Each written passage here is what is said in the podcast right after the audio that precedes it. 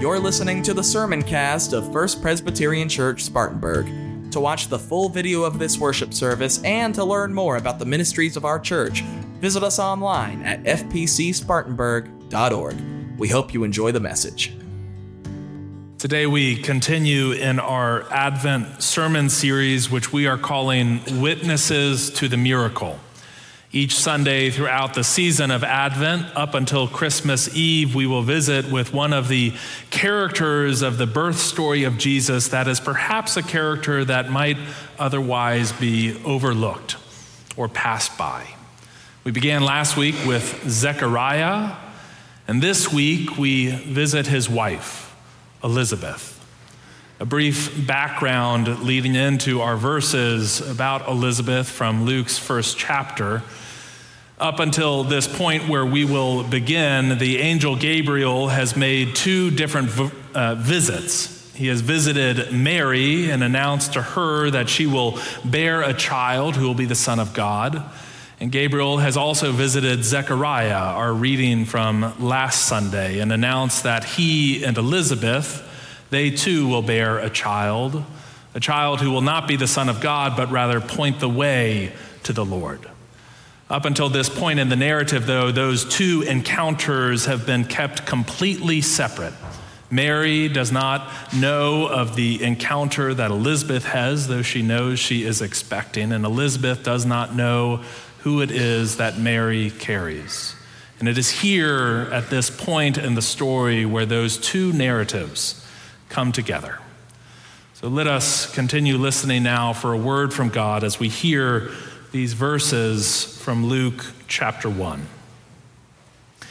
After those days, Zechariah's wife Elizabeth conceived, and for five months she remained in seclusion. She said, This is what the Lord has done for me in this time, when he looked favorably on me and took away the disgrace that I have endured among my people. In those days, Mary set out and went with haste to a Judean town in the hill country, where she entered the house of Zechariah and greeted Elizabeth. When Elizabeth heard Mary's greeting, the child leaped in her womb. And Elizabeth was filled with the Holy Spirit and exclaimed with a loud cry Blessed are you, Mary, among women, and blessed is the fruit of your womb. And why has this happened to me? She asks, that the mother of my Lord comes to me. For as soon as I heard the sound of your greeting, the child in my womb had leaped for joy. And blessed is she who believed that there would be a fulfillment of what was spoken to her by the Lord. Friends, this too is the word of God for the people of God. Thanks be to God. Let us pray. Good and gracious God, send your spirit now that something might leap within us, that something might stir deep in our hearts. That we, O oh God, may be formed more closely in your image and sent to follow more closely in the way that you lead. Indeed, O oh God, we pray that through your Spirit, the words of my mouth and the meditations of all of our hearts gathered together here in your sight would be pleasing and glorifying to you. For you and you alone are our rock and our Redeemer. Amen. Imagine for a moment being in that room. Mary, sweaty, dusty, tired from the journey. Elizabeth, likely less sweaty, less dusty, but equally as tired, as far along in her pregnancy as she is. Both of the two women, of course, must have felt exhausted exhausted by the shared experience they found themselves in. Right? Two women who have had experiences that have left them pregnant under what we might call unusual circumstances. For weeks, I think it's fair for us to presume both Mary and Elizabeth have endured sideways glances, hushed conversations, worried expressions on their friends' faces that read something like, Now, who'd you say the Father is? And wait, you and Zechariah, but. I mean, we find two women in this room who must have been exhausted. And yet, what's amazing to me is in this scene, there is an almost palpable energy, right? I mean, this narrative, it, it pulses with energy. It tells us that Mary didn't just go to Elizabeth, she made haste to get to her. Right? It tells us that Elizabeth doesn't just speak to her cousin, she exclaims in a loud voice. But the part that really gets me is the leaping. Did you hear that part? When Elizabeth hears Mary's greeting, it says, The child, John, leaps in Elizabeth's womb. And Elizabeth, filled with the Holy Spirit, she exclaims to Mary, Blessed are you among women, and blessed is the fruit of your womb. And then she asks this great question Why has this happened to me? that the mother of my Lord has come to me. Remember what I said earlier, right? Up until this point in the story, the two encounters with the angel, they have been completely separate, independent of one another. The angel has come to Mary and explained that she will bear the Son of God. The angel has come to Zechariah and Elizabeth and explained that they will have the one who will point the way to the Lord. But there's no mention to Elizabeth or Zechariah at any point in the lead up to these verses that the Messiah, whom surely as good Jewish adherents they were expecting, but still there was no indication that the Messiah's arrival was imminent.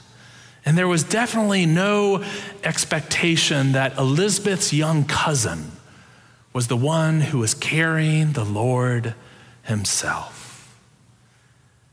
How then does Elizabeth know? How does she know that Mary carries the Lord Himself? Luke tells us that it is the leaping. The child leaps in Elizabeth's womb. It's almost as if John from within points to his cousin just across the way and says, Here is the one. Mary, you see, Mary brings into the world the Christ child. But Elizabeth, the second witness to the miracle, Elizabeth brings into the world the one who points to the Christ. One of the great Christian masterpieces of the Renaissance era is a piece that is known as the Isenheim altarpiece. It was painted by Matthias Grünewald. It took him four years. Can you see it? Four years to paint this huge altarpiece. It was for a monastery in Isenheim, France, right on the border with Germany. It's in a museum now. What's amazing about this piece, though, is the detail when you zoom in just a little bit and you can see that central section of the altarpiece up close. You see on the left, robed in white, Mary, her hands folded in praise, falling into the arms of St. John. In the center, you see Jesus. And then on the right, dressed in red, who do you think that is? It's John the Baptist. And do you see what he's doing? He's pointing. And do you see who he's pointing at? Jesus. The great 20th century Reformation scholar and theologian Karl Barth, he had a replica of this painting that hung over his desk in his study in Basel, Switzerland. And in his church dogmatics, he writes about this painting by Grünewald. And he describes Jesus there on the cross as a wretched, crucified, dead man. And yet, it is to that wretched, crucified, dead man that John points as if to say, in this one rests the salvation and the hope of all the world. I think it's impossible to see from where you're seated, but right in John the Baptist's hand is a scroll, and it is translated, the words there, as saying, He must increase, but I must decrease. He must increase, but I must decrease. You know, it seems to me that John the Baptist probably would have been who he became, regardless of who his parents were. After all, God created and formed and ordained John for a very specific purpose to make straight the way, to point others to Jesus.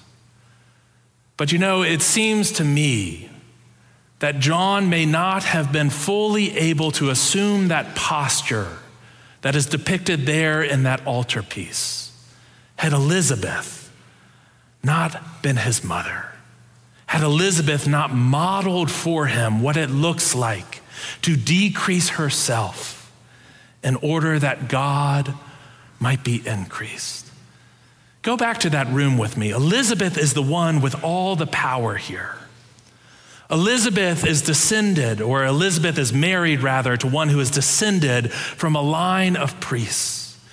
She is married to a priest in Jerusalem, no less. This is a family with power. And her son, John, he will inherit that pedigree. He will be born from a family of priests. This is all code language in the ancient world for saying, here are important people. They may not be the most powerful people, but neither are they peasants right? It would have been so natural for Elizabeth in this scene today to feel jealousy at her younger cousin Mary. Her younger cousin Mary, who is soon going to take on the greatest role any woman has ever had in all of time and space. It would have been so natural for Elizabeth to want more for her only son. But what does she do here instead? She decreases herself in order to increase God's glory. Blessed are you, Mary, among women, and blessed is the fruit of your womb. Elizabeth here models for John what his life calling will become. She points to one who is greater than she. That sounds easy, doesn't it? At the surface, at least. For all of us to go out and say, okay, got it. Our call is to point others to Jesus, to be kind, to practice generosity, to show forgiveness. But in practice, it's difficult, right? I have a friend who pastors a church in North Carolina, and his youth group went to a retreat this past summer at a conference center in Virginia. And at the end of their week, they did what a lot of conferences with youth will do on the final night after that last big worship service. The youth file out of the sanctuary and they circle up and they have candles that they're going to light. If you've ever been to a youth conference at Montreat, it's an incredible experience to experience that around Lake Susan. The only problem this summer was this youth group, they filed out into what might have been the windiest night of their lives. One of the youth advisors who was on the trip had coffee with my friend a few weeks later. And he said, You know, it was uh, incredibly difficult to keep your candle lit in that beautiful, meant to be beautiful worship experience. And he said at first it was pretty frustrating because every time you uh, got your flame lit, it would go out. And it was frustrating because you would look around and you would see just these flames popping up and then going away and then momentarily flicking back until going back. But he said, At some point, I realized that this is, in fact, the perfect image for the church, right? This is what it looks like to be the church.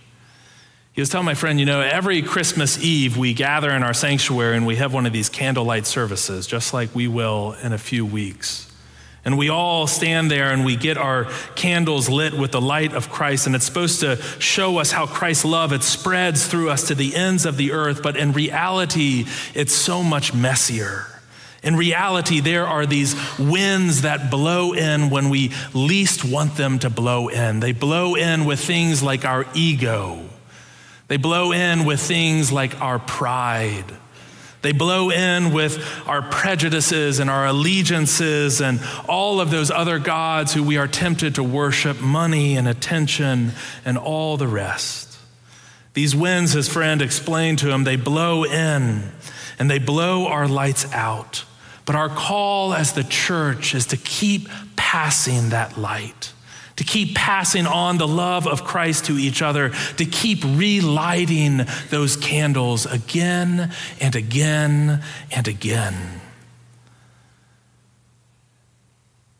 Our first witness last week, Zechariah, who I also like to imagine was in the room with Elizabeth and Mary, just over in the corner, quietly marveling at it all. If you were in church last Sunday, you would get that. If you weren't, go back and you can listen. right, I like to think, though, that our first witness, our first witness invites us to just marvel at God's light and God's love at work in the world. But our second witness, Elizabeth, well, Elizabeth invites us to point others to what we're marveling at. To lean over when we notice that our neighbor's candle is extinguished, and to offer our own. And to be willing when our own candles go out, to receive that light and that love from the one who is beside us. Elizabeth invites us, in other words, to point the way to point the way to the light and to the love that shines even in the darkness, even on the windiest seasons and days of our lives. To point to that light and that love that shines in the darkness, that light that has not, shall not, and will not ever be extinguished. Friends, the call of Christ and the reminder of Elizabeth and the example of John is to point that others might know that light and that love as well. In the name of the Father, and of the Son, and of the Holy Spirit, amen.